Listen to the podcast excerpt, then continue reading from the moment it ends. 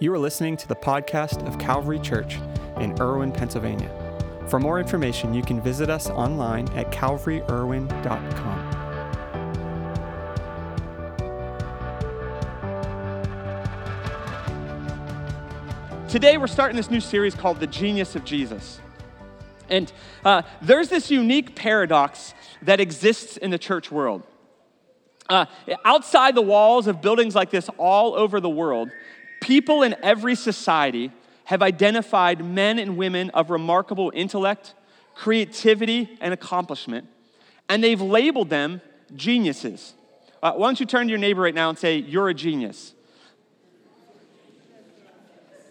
I know, so many of you said that sarcastically. so sarcastically. Uh, maybe there's a few geniuses in our house in the house today. Um,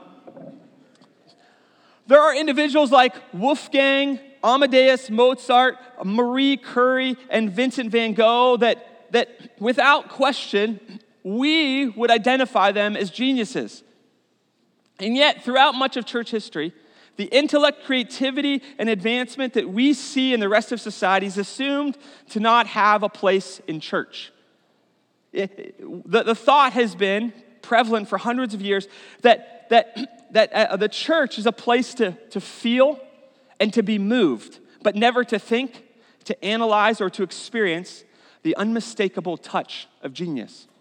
But over these next five weeks, this month, we want to take that paradox head on and present a different perspective. It's the idea that at the center of this framework we call the Christian faith is this guy named Jesus, who was not just some religious guy that walked the earth and made people feel better, but he was a true genius in so many different ways. And for the next five weeks, we're going to dissect five different areas of genius that, that he embodied and lived out during his life here on earth.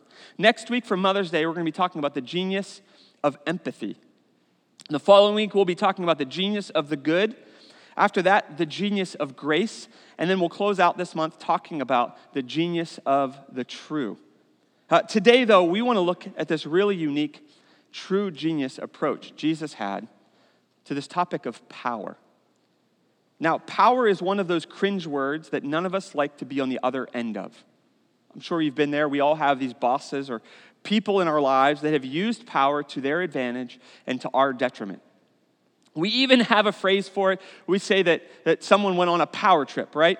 Uh, no one likes being on the wrong side of that kind of power. And yet, in much of society, this is the primary expression that we see of power. A, a driven individual that utilizes pure passion, talent, or authority to exert control over the circumstances around them and ultimately over the people that are beneath them.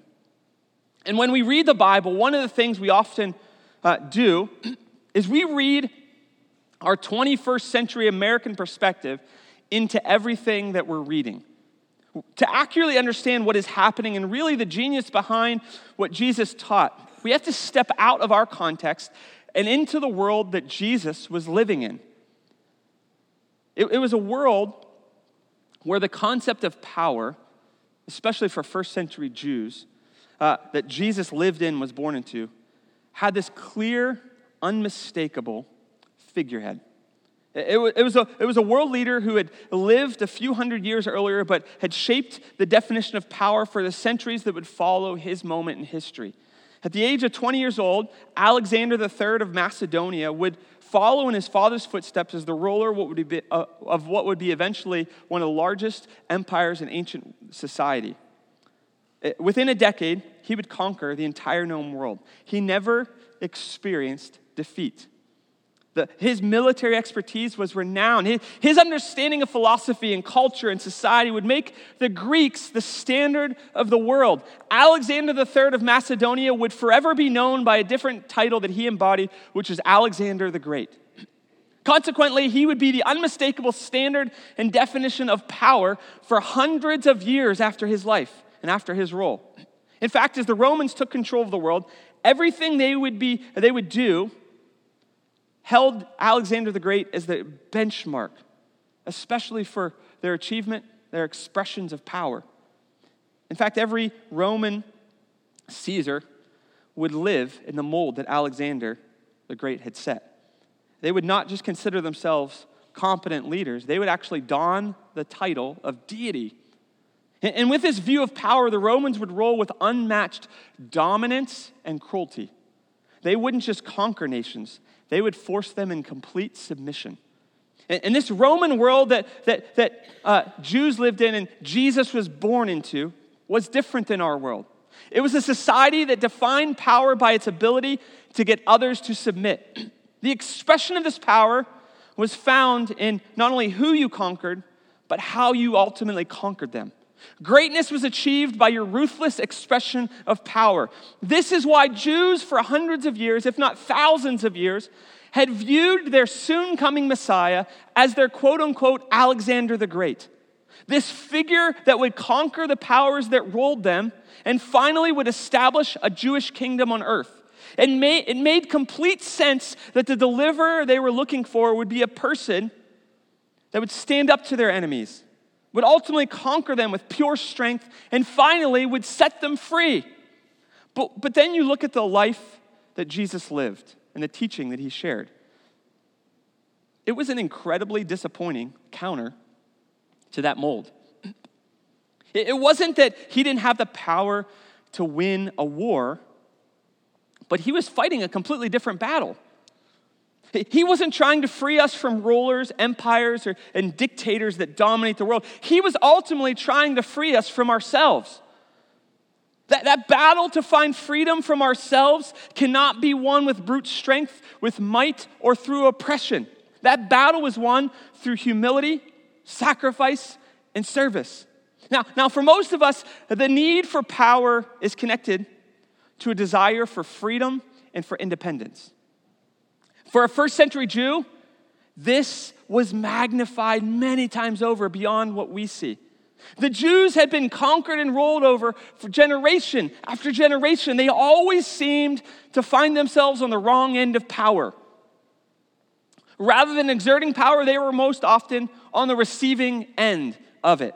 And this poses an interesting question to ponder Is it possible to possess power without freedom? Can you have power if you don't have freedom? I know we are Americans, 21st century, and we would say, yes, you have to have freedom to have power. Is it possible? Now, when you understand what it's like to live under oppression generation after generation, you can start to understand the mindset of the Jews in the first century. In these types of settings, you don't talk about the oppression around you, it's just understood.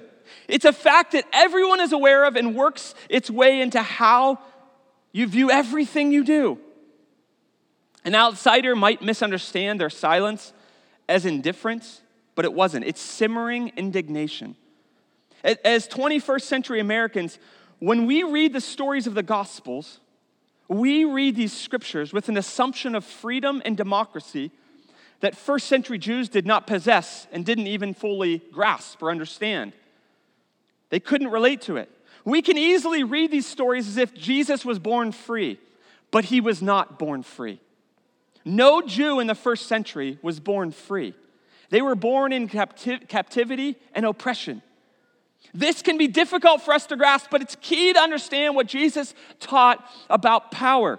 I'll be honest with you, it's incredibly difficult for me as a middle aged white male to fully understand the struggles and battles that many of my African American friends have faced every day of their lives still face on a daily basis, that their ancestors have faced in America for hundreds of years. But, but while I maybe don't fully understand it, when I work to understand their perspective and their struggle, I can learn not only more about them, but also more about myself and how I can face what's in front of me. And when you look at the Hebrews living under Roman rule in the first century, we might not fully grasp it, but we have to understand how deeply, deeply they longed for freedom. The air they breathed every day was filled with the bitterness of oppression. You, you see, there is no such thing as a willing slave looking lovingly and benevolently to uh, serve their master. That doesn't exist. Jesus, Jews, Jews during this time prayed to God desperately for a deliverer. They dreamt about the day when the Romans' ruthless hold would finally be broken. And some, some, some longed for freedom. Many others, they longed for revenge. For those, violence and revolt was the only path to freedom. And this is the world into which Jesus spoke about, of all things, peace. In Matthew chapter 5, if you're not familiar with the Bible, there's the Old Testament, the first part, the New Testament, the second part. And the second part of the Bible, the New Testament, the very first book, the book of Matthew, the Gospel of Matthew, chapter 5, uh, Jesus is in the middle of this, his most famous uh, message or sermon called the Sermon on the Mount. And it's almost as Jesus jumps into this, almost as if he is answering a question that wasn't even being asked. Here's what it says in verse 35 of Matthew chapter 5. It says, You have heard that it was said, eye for eye and tooth for tooth. You've probably heard this saying before. But I tell you, do not resist an evil person. And then he takes it a step further. Verse 43. He says, You have heard that it was said, Love your neighbor and hate your enemy. But I tell you, love your enemies and pray for those who persecute you, that you may be children of your Father in heaven. He causes his sun to rise on the evil and the good and sends rain on the righteous and the unrighteous. If you love those who love you, what reward will you get? Are not even the tax collectors doing that? And if you greet only your own people, what are you doing more than others? Do not even pagans do that. Be perfect, therefore, as your heavenly Father is perfect. Now, when Jesus talks here about perfection, he's, he's not talking about perfectly following the law. Because he, he calls the religious leaders out for that, for, for making it all about following rules and laws. He's talking more about how they treated their enemies. I, I can just imagine Jews whispering this, this aspect of the Old Testament law under their breath an eye for an eye, a tooth for a tooth, every single time they walk the streets where Roman soldiers are looking down on them. Each time a Roman took advantage of them, they'd remember eye for an eye, tooth for a tooth. Every time their dignity was stolen by their oppression, they'd whisper to each other an eye for an eye, tooth for a tooth. It was this code word for Jews living in the world that Jesus walked. Even to this day, this central idea still exists in areas where oppression is still significant. Now, now, for those who live in oppression, there's this understanding that revenge demands patience. You hide your hate and just wait for your chance. Hide it, push it down, and when your chance presents itself, you jump at it. You convince yourself that revenge is a moral imperative. To retaliate in similar fashion is the only way to protect and preserve your honor and dignity as a human being. This, of course, is the problem with hate. It makes us all the same. If the only thing that keeps us from acting like those who have power over us is that we're powerless, then we have already become just like them. I'm going to say that again. If the only thing that keeps us from acting like those who have power over us is that we're powerless, then we've already become like them. Isn't it interesting? Our human tendency to become like those we hate. Now, there's this almost universal saying that you've probably heard that says, absolute power corrupts absolutely. I don't know if you've heard that. And while we can look around our world and probably see confirmation of that statement, I think it's, that statement is, is skewed and wrong. After all, God has absolute power, and He's incorruptible. Here's rather what I believe about absolute power I believe it reveals ultimately what's already there. In other words, power gives freedom to what has been hidden beneath the surface. What ultimately resides in the human heart, power tells the truth. Power flings open the prison cell and sets what's ultimately inside of us free. Jesus seemed to have an incredible grasp of this idea. This is how today we can live in a free nation and still find ourselves prisoners because of the condition of our hearts. He knew, Jesus knew, that one day Roman oppression would end. And yet, Israel's obsession with vengeance would still hold its people captive. Which is why Jesus told those following him the last thing they ever wanted to hear don't take revenge on those who have wronged you. There was no confusion, no uncertainty as to who Jesus was speaking to here. He was talking directly to his fellow Jews' hatred of the Romans and their oppression. He was explaining that to be free of Roman rule is not to become like them.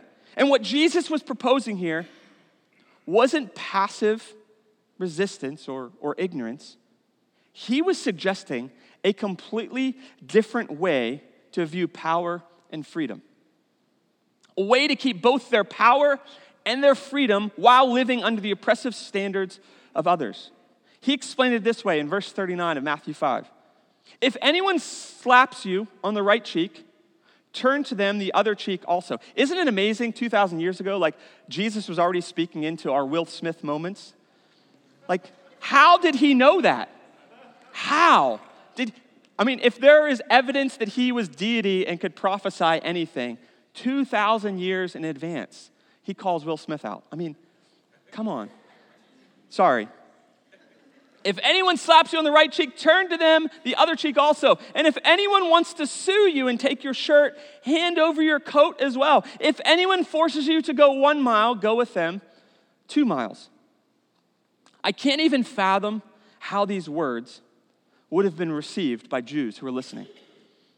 Those listening must have thought Jesus had fallen off his rocker. Like, what is wrong with this guy? He's insane.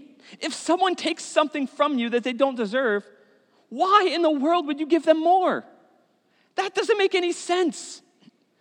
And this right here is the incredible genius of Jesus when dealing with your own sense of powerlessness.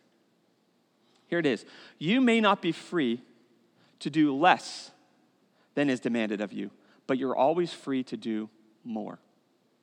You might not be free to do less of what is demanded of you, but you're always free to do more.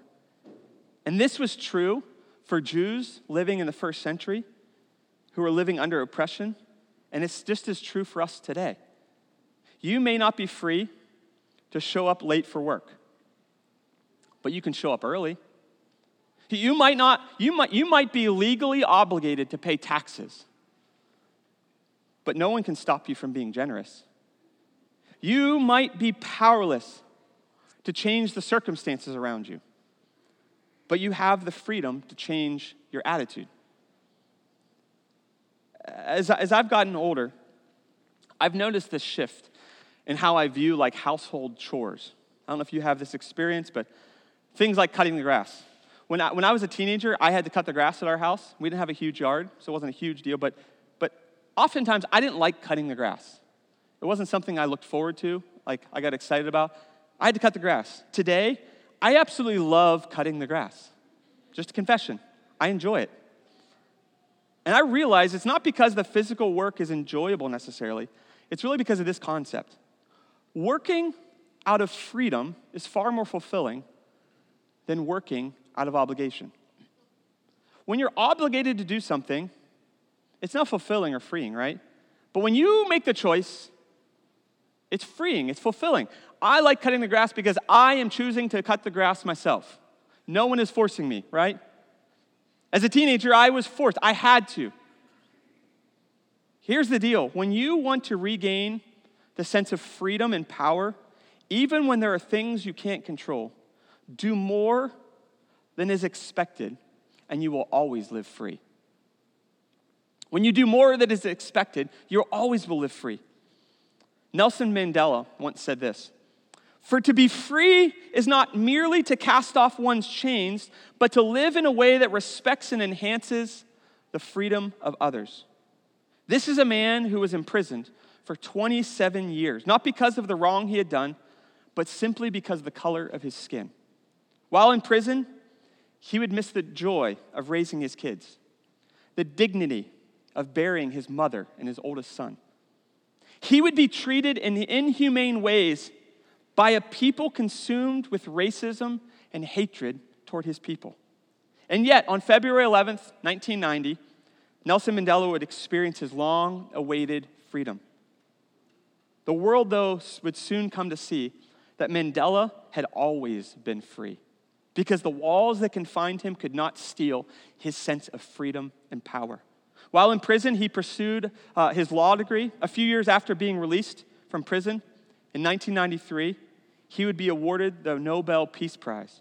The following year, the unthinkable in that world and culture and society would happen. South Africa would elect its very first black president in Nelson Mandela. And as he stepped into power as the president, he didn't wield his power to enact revenge against his oppressors, but rather he used it to bring a bro- broken nation back together. This is what Jesus was talking about when he said to turn the other cheek, to give someone your cloak, or to walk the second mile. You see, never allow anyone else's actions to lead you to be less. Don't ever allow someone else's actions to lead you to be less. They, their use of power reveals who they really are, and your response to that power reveals who you really are. In this discourse, Jesus outlines three different scenarios. You can read them later, we read them a minute ago. As we close today, though, I want to zero in on the last one. Here's what it said in, in Matthew 5 41. It says this If anyone forces you to go one mile, go with them two miles. When Jesus spoke of here was not some hypothetical scenario. This was something Jews listening would have all experienced. At that time, there were laws in place that said a Roman soldier was permitted to order a Jewish subject to carry their equipment for up to a mile on the road. This practice originated hundreds of years earlier in the Persian Empire under Cyrus the Great. Cyrus would create the postal system to carry letters and documents from city to city throughout the Persian Empire. To make this system work, the soldiers who served as couriers were allowed to force any traveler that they came across along the way to carry their packs, which some believed weighed somewhere between 60 and 70 pounds, and they had to carry them for up to a mile. This practice would allow their horses a short break from the road uh, and and uh, while that, that traveler, that person, carried the pack. This practice remained intact into the Roman Empire and throughout the Roman Empire. The Roman soldiers could demand any Jew carry their pack for up to a mile on their journey. This was made easier because Romans and their road systems had markers. So it was very clear to identify when you reached that one mile marker. And if a Jew refused to follow this order, he could be beaten or whipped right there on the spot. After that mile was complete, the Roman soldier would release their victim from compliance and would return their pack to their horse. It would only be then that that Hebrew was free to leave. It set up this humiliating journey for Hebrews, ordered to do the work of a mule. It was a constant reminder that Jews didn't even have the freedom to order their own steps. Yet G- Jesus shows up and sets a completely different path toward freedom. He says, when they demand that you carry this pack for a mile, carry it for two miles. Just when the Romans think they've broken your will and forced you into slave labor, you walk the second mile with freedom. Can you imagine the face of the soldier when they stop after the first mile to receive their pack back and their subject is free to go? and the person insists on carrying it a second mile. Uh, can you sense the, the, the, the, the power and the freedom of that moment? I could just hear it, hear it now. No, no really, I'm, I'm good. I'm not tired, and your horse clearly is struggling. I, I don't fault you at all for asking me. It's my pleasure to serve you and to help. After all, the strength and will of the Hebrew people is well known throughout the world. This is nothing short of genius. It flips the entire equation upside down. And here's my challenge to you today. When you find that emotion rising up within you, that moment you're asked or even demanded to do what you don't feel you should be doing, the moment you feel oppressed, use service as your power. Do more than is expected, go beyond what is asked.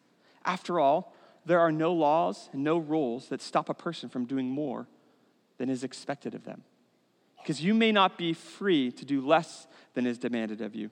You're always free to do more. And as we, as we wrap up today, we're going to pray here in a minute. And, and here's the deal when, when we look at our lives and where we find ourselves so often, we find ourselves so powerless to our circumstances, don't we? We can't control all the junk that maybe we inherited from our family heritage.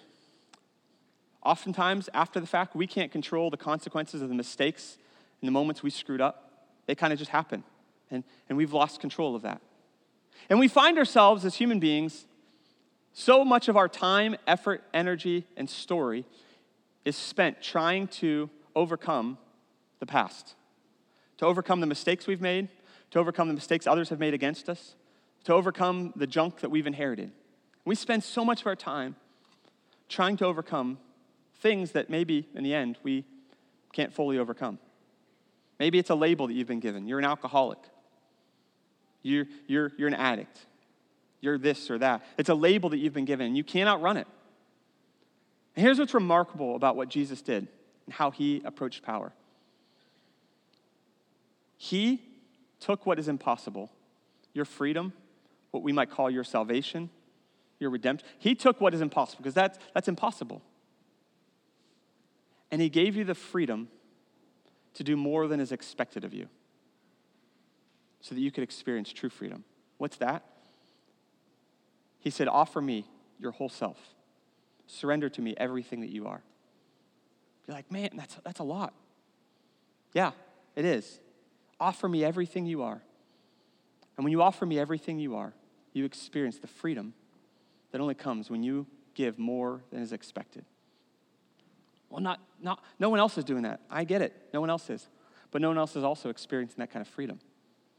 When you live under the oppression of your past, not just a person's oppression, but your past story, your family, your mistake, when you live under the oppression of your past, the only way out, the only way to experience freedom, the only way to fling open the prison doors is to do more than is expected. To say, Jesus, I give you everything all that I am the good, the bad, and the ugly, my hopes and my dreams. I give it all to you.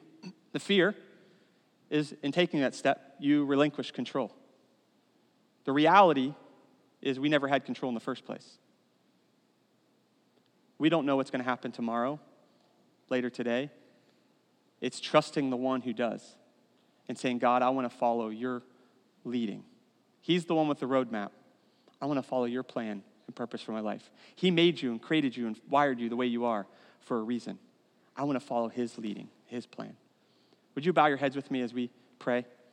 God, I thank you for today, and I thank you for what you're doing in our lives. I pray for those that are here that maybe don't know you. I pray, Lord, that you would give them strength, Holy Spirit, to take a step to say, I want to follow Jesus as you're continuing to pray this morning, if you're here you, or you're watching online, you'd say, Nick, I've never taken that step to surrender my life to Jesus, to experience his redemption, his forgiveness of my past, to, to, to experience his fullness uh, and the purpose he has for my life. And I've never committed my life to Jesus to say, I want to follow him. This isn't about a religious thing or being a part of a church thing. This is about saying, I want to follow Jesus. I want to do more than is expected of me. I want to give all that I am to him that I could be free from the oppression of my past. If that's you this morning, in a minute, I'm going to count the three and I'm just going to ask you to reach your hand toward heaven. Do you have to do that? No. But we're asking you to do more than is expected. To say, today, Jesus, I'm offering you everything, all that I am, my hopes and my dreams, my past, my brokenness. I'm offering it all to you. And I want to follow your lead, your purpose, your reason for being for my life. I want to live my life for that. I want to experience the fullness of forgiveness that my past doesn't own me or dictate what I can or cannot do any longer, but you do. I'm going to give everything, do more than is expected. If that's you this morning, on the count of three, I'm just going to ask you to reach your hand toward heaven, wherever you are. If you're here in the room or watching online, one, two, three. That's you this morning. Amen. Amen. Amen. Amen. You can put your hands down. I'm going to ask everyone to pray this prayer with me as I lead you. And this, this prayer isn't a magic formula, it's just a conversation with God that I want to lead you in. And my hope is that this is the first of many conversations you have with God. Would you all pray this prayer with me together? Dear God, thank you for loving me. Thank you for caring for me. Even when I mess up, when I make mistakes, thank you for giving me a way out. That I don't have to be owned or oppressed by my past. But you have given me the option of freedom. Today I offer you my very being. All that I am, I give to you. I accept your forgiveness. I commit to live for your purposes. Give me the strength and the courage to follow you all the days of my life and to show your love to the world around me. In Jesus' name, amen.